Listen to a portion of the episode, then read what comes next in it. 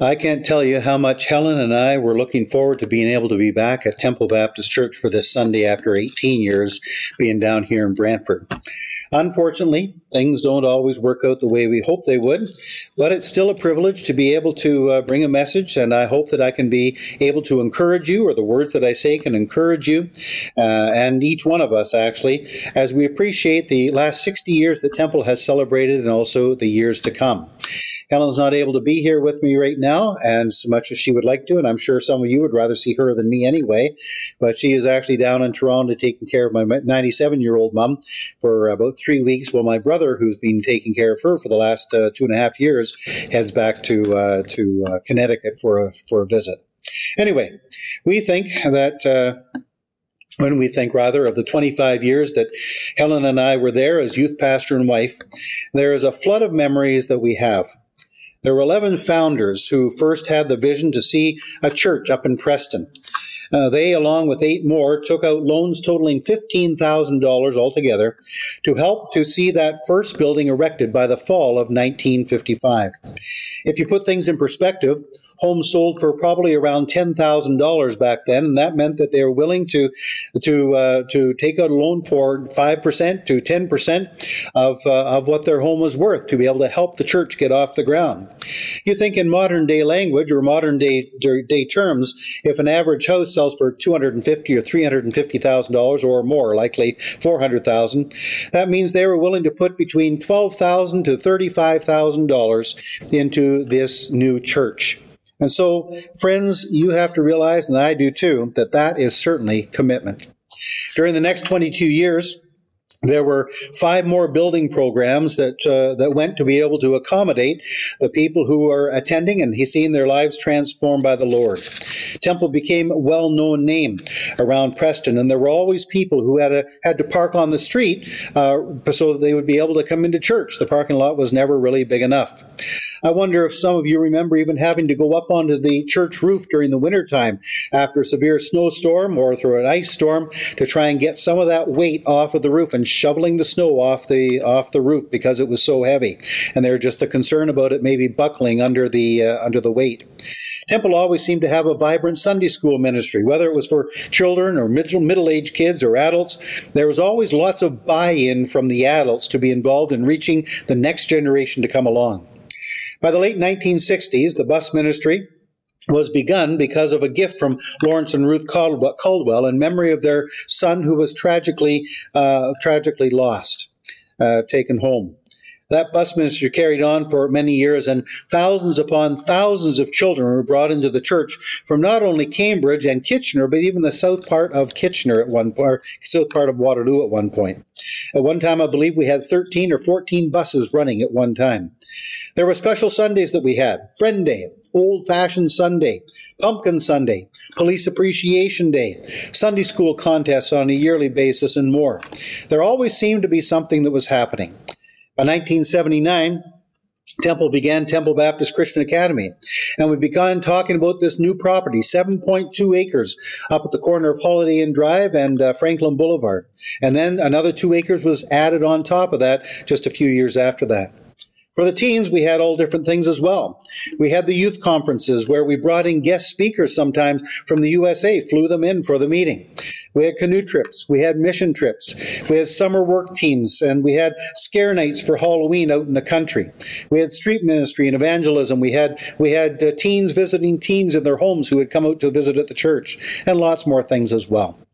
I remember the day when we had our last church service on Dunbar Road and had a huge caravan of cars and buses that drove to the new property up in 1986. Six classrooms had already been built for the academy back in 1983. It wasn't long before the next building project on the property was completed, and we were able to move the Dunbar Youth Program, which had stayed behind the old building, and the B Sunday School over at Steelworkers Hall, so that we were all able to be together on one property finally. Do some of you remember the B Sunday School property or the Steelworkers Hall? Having to clean up and sweep up the beer cans and the beer bottles after a night of partying the night before, and it hadn't been cleaned up the way it should have been. Floors were sticky with this with the uh, with the beer that had been spilled just so the bus kids would be able to come in, sit on a chair, and be able to be taught the Word of God. We originally thought the Dunbar building was going to be purchased by a funeral home. But it ended up being uh, becoming a nursing home and a retirement home. I had the chance actually to go through the uh, to go through the new building or the the old building uh, after a few years, and just to see how it had been changed, all the room, the configurations, and that. Uh, some things were still very similar, like that ramp just inside the front door, the wheelchair ramp. It was still there, still being used for the same purpose for taking wheelchairs up and down the uh, up and down the ramp to their to their uh, rooms. Temple's had some terrific years, both at the old location and certainly at the new location as well. Anyone who has been around for a few years knows that there have been lots of up times, so to speak, but you also know that there have been lots of down times as well. The sadness of heart that comes along with some of those down times. Some of the things that I've always appreciated about Temple are the desire to reach people for Christ and to move forward rather than trying to just maintain. I think it's exciting to see the new building project happening and how people, young and old, will be touched by the gospel in the near future through these facilities and through this leadership team that's already in place. But more importantly, the Word of God has always been paramount at Temple.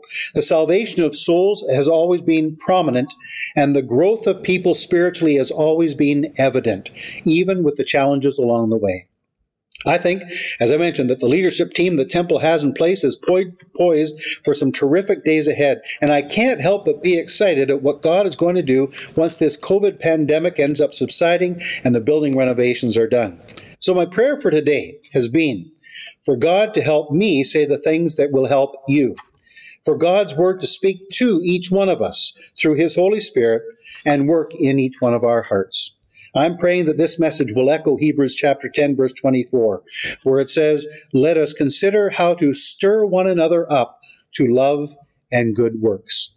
I'm not just speaking to you, Temple Baptist Church, a church that I love. I'm speaking to all of us as believers in Christ. But before I open the Bible to share, let me ask the Lord to open up each one of our hearts through prayer.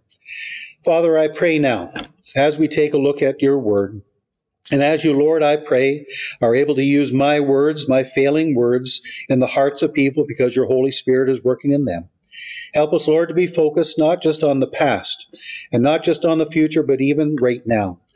Help us, God, to be able to, to not try and spend our time looking in the rearview mirror and trying to move forward looking in the rearview mirror, but Lord, we will be looking ahead, appreciative of all the things that have gone on in the past but that God would be able to see you working in us now and in the future at Temple Baptist Church, at Central Baptist Church in Brantford, evangelical churches, not only here in these two cities, but around the world. God bless us, I pray, Lord, and help our hearts to be open. In Jesus' name, amen. Oh no, he gasped as he surveyed the disaster before him. Never in his 40 years had he ever seen anything like it. How anybody could survive, he did not know. He could only hope that somewhere, amid the overwhelming destruction, he would be able to find his 16 year old son. Only the slim hope of finding Danny kept him from turning and fleeing the scene. He took a deep breath and he proceeded. Walking was virtually impossible with so many things strewn across his path. He moved ahead slowly. Danny, Danny, he groaned to himself. He tripped and almost fell several times. He heard someone or something move. At least he thought he did. Perhaps he was just hoping he did. He shook his head and felt his gut tighten. He couldn't understand how this could have happened. There was some light, but not enough to see very much. In desperation, he took another step and then cried out, Danny! From a nearby pile of unidentified material. He heard his son say in a voice so weak it could hardly be heard, Dad? Yes, Dad? He called out to his son. It's time to get up and get ready for school, and for heaven's sake, clean up this room. In walking together as churches, we need to get up, we need to get ready if we're going to get accomplished what God wants Temple Baptist Church to do in Cambridge and Central Baptist Church in Brantford to do and other evangelical churches to do as well. We can't afford to be caught sleeping that during these difficult times as a group of Christ followers in this pandemic. I'd like to share a few thoughts and biblical principles as we move into the second half of 2020. For many, 2020 may be a year with huge changes in our lives, some for better, some for worse. For some, it will be a year that's par for the course compared to the last three months. It's going to be the same in the next few months.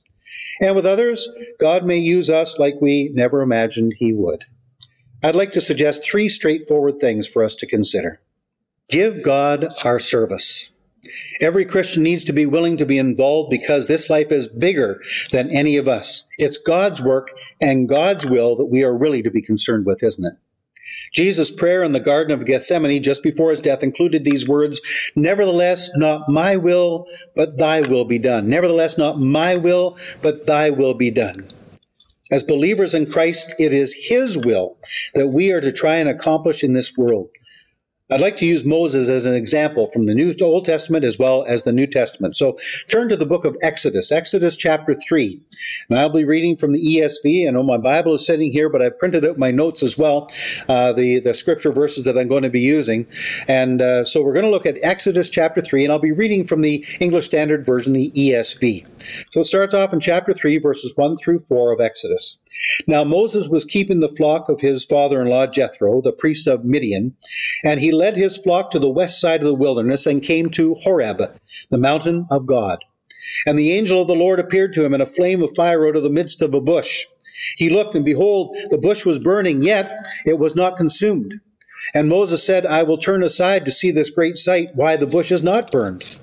When the Lord saw that he turned aside to see, God called to him out of the bush, Moses, Moses. And he said, Here am I. We carry on now to verse 9, and it's God speaking here at this point. And now behold, the cry of the people of Israel has come to me, and I have also seen the oppression from which the Egyptians oppress them. Come, and I will send you to Pharaoh, that you may bring my people, the children of Israel, out of Egypt. But Moses said to God, Who am I, that I should go to Pharaoh and bring the children of Israel out of Egypt? First of all, he says, I'm not good enough. Who am I? I'm a nobody. Look at verse 13 now. Then Moses said, we come to the second excuse, then Moses said to God, If I come to the people of Israel and say to them, The God of your fathers has sent me, and they ask me, What is his name? What shall I say to them? He says, I don't have all the answers. So God says he'll give them the answers. We look at chapter 4, verse 1. Moses answered, What if they do not believe me or listen to me and say, The Lord did not appear to you? Moses says, The people aren't going to believe me. So God tells him to use his staff and show them the leprous hand and change the river, the, the Nile River into blood. And we look at verse 10 through 15. We come to the next excuse. But Moses said to the Lord, O my Lord, I am not eloquent, either in the past or since you have spoken to your servant, but I am slow of speech and tongue. Moses saying, I can't speak all that well. Verse 11. Then the Lord said to him, Who has made man's mouth? Who has made him mute or deaf or seeing or blind? Is it not I, the Lord? Now therefore go, and I will be with your mouth and teach you what you shall speak. But Moses, but he said, Moses said, Oh my Lord, please send someone else. Send anybody but me. And then we read what God says next. Then the anger of the Lord was kindled against Moses, and he said, Is there not Aaron your brother the Levite? I know that he can speak well. Behold, he is coming out to meet you, and when he sees you, he will be glad in his heart. You shall speak to him and put the words in his mouth, and I will be with your mouth and with his mouth, and I will teach you both what to do. It's been said before, but it's worth repeating. The greatest thing that God wants from us is not our ability, but our availability. The greatest thing that God wants from us is not our ability, but our availability, which comes from a heart given over to Him. Anytime we hope to accomplish things for God, there will always be things that cross our path that will help us towards those goals that God has. There'll be things that come across our path that hinder us. There'll be events that may set us back or propel us forward. There may be those who join in and help us to see those godly goals reached and joys received, and there will also be the naysayers trying to convince people that it cannot be done. As we walk together in God's service, we'll see God transforming lives. We'll see new people coming to Christ. We'll see our lives being transformed more and more into His image. Moses' reasons for not wanting to go back to Egypt seem pretty reasonable to Moses, and they probably would seem pretty reasonable to you and I too. But God saw who Moses was and also what he would become as God was able to work in his life. God had more confidence in Moses' potential abilities than Moses did because he saw the big picture. Could the same be said about you and I? What service can you and I do for God? Can we trust God enough to unfold the big picture in our life? We may not know right now, but we'll never know if we're too scared to be willing to be used in His service or too interested in our own plans instead of God's plans. One night, a teenage girl brought her boyfriend home, her new boyfriend home, to meet her parents, and they were somewhat appalled at his appearance and the way he was. The leather jacket, the motorcycle boots, the tattoos, the piercings, and then that kind of a snarly attitude as well. Later, the parents pulled their daughter aside and confessed their concern. Dear, said the mother somewhat diplomatically, he doesn't seem to be very nice. Oh, please, Mum, replied the daughter. If he wasn't nice, why would he be doing 500 hours of community service? God doesn't want to force us into serving him. He wants volunteers. He wants believers with contrite hearts. He wants humble followers of his will. He wants people in love with him and love with and in love with others. He wants Christians without hidden agendas. He wants a willing heart. There's an old hymn that came to mind when I was thinking about this point, and I wonder if you wouldn't mind singing a couple of verses along with me. Now, of course, if you don't sing along, I'll never know because we're talking through the TV right now, or through your through your uh, phone, or through your tablet. So it's called In the Service of the King. Maybe familiar to some of you, others it may be a brand new song because it's so old. So let's sing this song, two verses only. I am happy in the service of the King. I am happy, oh so happy. I have peace and joy that nothing else can bring. In the service of the King. In the service of the King. Every talent I will bring. I have peace and joy and blessing in the service of the King. I am happy in the service of the King. I am happy, oh so happy. All that I possess to him I gladly bring in the service of the King. In the service of the King. Every talent I will bring. I have peace and joy and blessing in the service of the King. How available are you and I to God in His service? How many excuses can we come up with for not doing what God wants us to do? What's our impression of living in the service of the King? Is it forced community work in the service of the King, or is it volunteering with a happy heart? One of the greatest gifts that we can give to God is our availability for service. Moses' greatest accomplishments were not realized until after he had committed himself to God. After the commitment came, the blessing of discovery and accomplishment came, even though it wasn't an easy road for Moses. Have we felt like there have been a whole lot of blessings in our life? It could be directly related to how much we've made ourselves available to God by giving Him the gift of service. What churches need to see is brave young people, young adults, adults and seniors, children, who are willing to venture out and give themselves wholeheartedly to God. I can't help but feel the temple is on the crest of a wave of opportunity right now. With restrictions opening up, the church renovations moving towards completion, I can't help but think that things are going to be terrific in these next few months and years. God can do through you, us, each one of us, what he wants to do if we have willing hearts. Philip Brewer writes in his book, Holy Sweat, he says, God uses what you have to fill a need which you could never have filled. God uses where you are to take you where you never could have gone. God uses what you can do to accomplish what you never could have done. God uses who you are to let you become who you never could have been. It's not based on one's ability, but one's availability to God. God wants to use those who make themselves available to God.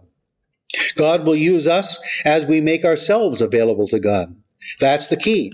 But the question is, are we willing? Will that, will we be, be that one? Do we want to be that kind of person? Are we willing to let God change us? Are we willing to make a difference in other people's lives as God changes our life? Are we willing to yield to God's plans for us before we even know what those plans are? Are we willing to at least take the next steps? We need to give God our service. Secondly, we need to give God our resources. We'll continue to look at Moses only now from what is said in the New Testament book of Acts, chapter 20 to 22. It's only three verses long. You can let me read it, but let me, if you're re- if you're turning to that, let me give you a little bit of a background before we read. Stephen has just been brought to the religious leaders and falsely accused, saying that he has blasphemed Moses, blasphemed the law, blasphemed the temple, and blasphemed God. All untrue. In the last speech that he will ever make in his life, Stephen declares the gospel to them, starting with Abraham and working all the way through the Old Testament right up to Christ. We read this in starting in verse 20 of Acts chapter 7. At this time, Moses was born. This is part of a sermon, of course. At this time, Moses was born, and he was beautiful in God's sight. And he was brought up for three months in his father's house. And when he was exposed, Pharaoh's daughter adopted him and brought him up as her own son. Now notice what Jesus said, what Stephen says about Moses. And Moses was instructed in all the wisdom of the Egyptians, and he was mighty in his words and deeds. Moses' education was part of his preparation and would have included history and music and government and administration and military training and astronomy, culture, upper class living, lower class living, and even medicine. He was brought up as the Pharaoh's grandson. Moses' wilderness experiences of 40 years were also part of his preparation and God's plans for him. One of Moses' reasons for not wanting to go back to, to Egypt included his speaking, and it's possible he was thinking about using a language he may not have used for the last 40 years. Don't you think that God knew all this ahead of time? How many gospel preachers have we heard in our lifetime who knew the scriptures extremely well and had done some amazing things in their lifetime, and yet, although they may not have been considered great orators, they were mighty in words, the words used for Moses, mighty in words. It was God's power working in their words to convict people's hearts of the truth. Have we considered what Romans 1:16 says? The gospel of Christ is the power of God to salvation. How many inspiring sermons have been preached over the last 2,000 years by rather weak men, but who were empowered by God? Even one of the greatest gospel preachers this world has ever known, the apostle Paul, said to the, to the Corinthians, When I came to you, brothers, I did not come with eloquence or superior wisdom, as I proclaimed to you the testimony about God in 1 Corinthians chapter 2.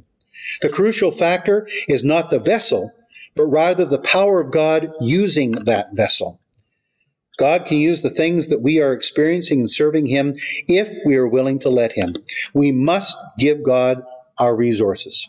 We must allow God to have a willing life to work through so that He can use our resources to change our lives into what He wants them to be, to be like, and have an effect in other people's lives. Let me read to you from 1 Corinthians 1 26 to 29. For consider your calling, brothers. Not many of you were wise according to worldly standards. Not many were powerful. Not many were of noble birth. But God chose what is foolish in this world to shame the wise. God chose what is weak in this world to shame the strong. God chose what is low and despised in the world, even things that are not, to bring to nothing things that are, so that no human being might boast in the presence of God. Why? Because it's God doing the work through that willing vessel. Have some of you ever considered taking a year to go to Bible college to gain more knowledge and perhaps direction in your life? Maybe God has some sort of mission for our lives that we have no idea about yet, but are we willing? Maybe God wants to ignite a spiritual passion in our lives to reach other people with the gospel. Maybe there's already something that we can do, which God can use to accomplish something we can't do until we follow Him. Maybe there's a course we can take to make us stronger believers. Many of us have taken educational courses for our workplaces so that we can become better equipped to move ahead in the company and make more money and maybe get a promotion. Why do we think it's so important to do this for work but we don't think it's so important to do it for our faith. There are different Christian evening or module courses at Bible colleges or online that we can all benefit from, and I think even Temple has some has some different courses you can take on Wednesday night or or Sunday nights. People will take part in the Toastmasters Club to become better speakers, or Dale Carnegie courses to understand people better, or maybe they'll listen to the TED Talks to learn more cutting edge information. Maybe there should be some temple talks rather than TED Talks that people listen to for people to learn from on a spiritual basis. Why shouldn't we also do that with our faith and develop our resources so that God has more to work with? Maybe something needs to be fixed at the church, or drawn, or designed, or cleaned, or people visited, or people phoned, or children taught, or helped in their reading or in their homework. Maybe babies need to be changed or rocked, or tables need to be put up or taken away, or neighbors' driveways need to be shoveled in the wintertime, or drivers are needed to help with groceries, or taking people to church, or taking them home. We could probably all find areas where what we already can do God can use, and He will take us to things we didn't think we could do after that. I doubt that Temple's founders would have ever imagined that the church would one day be putting up a $12 million addition, but they did have a vision for God to step from out of, out, out in faith 60 years ago. That certainly stretched their faith and resources at the time. We don't realize the ripple effect that we or someone else may have if we are willing to take those steps in following God's leading in our lives, but God does know that. Are we scared that God may think, uh, may lead us in a different direction than we think we, we, we may want to go? Moses did. What would have happened if Moses had continued to refuse? What would have happened to him? He would have continued being a shepherd and maybe even being happy to some degree with the rest of his life as a shepherd. But Moses wouldn't have been the one that saw God work through him so strongly. He wouldn't have been the one that saw the plagues rain down on Egypt. He wouldn't have been the ones that saw the Red Sea parted. He wouldn't have been the one that met God on the mountain. He wouldn't have been the one that led the Israelites back to the promised lands. Moses would have missed out on all of that. Moses had to be willing to give his failing resources to God so that God could use some, do something miraculous we have to be careful that we aren't coming up with excuses to not follow God's leading in our lives. Today, we shouldn't stand in awe of Moses and say, I could never do that. Moses couldn't either, not apart from God. E.M. Bounds served as a chaplain in the army during the Civil War and then pastored afterwards in the mid 1800s to the late 1800s. He also wrote 11 books on prayer. He began every morning at 4 a.m. with three hours of intense prayer. He became known as one of the greatest prayer warriors in history. He often said this The church is looking for better methods, while God is looking for better men and women. The church is looking for better methods while God is looking for better men and women. He also said, I think Christians fail so often to get answers to their prayers because they don't wait long enough on God. Such praying always reminds me of the little boy ringing his neighbor's doorbell and then running away as fast as he could before they answer. Is that how it is with our prayers to God? We give up and we walk away before he even has a chance to answer? Do we stop too early? Do we ask out of wrong motives? Do we actually seek God's will? Or are we nonchalantly asking what may, what he wants us to do so that we can decide whether we're going to buy into that or not? We all need to be spending time praying and asking God what he wants us to do, when he wants us doing it, and leave the how up to him. We're to give God our service. We're to give God our resources and to give to God ourself. That's actually the first step. Give God ourself. The desire of every Christian ought to be that God will work things out in this world exactly the way that God wants to. That will happen as God's as, as God has willing people to be his hands and feet in this world, working through his churches to accomplish his will. William Booth was the founder of the Salvation Army back in the 1800s. One of the things that he said is this The greatness of a man's power is the measure of his surrender. The greatness of a man or woman's power is the measure of his or her surrender. Each one of us needs to be a willing member of his body of believers.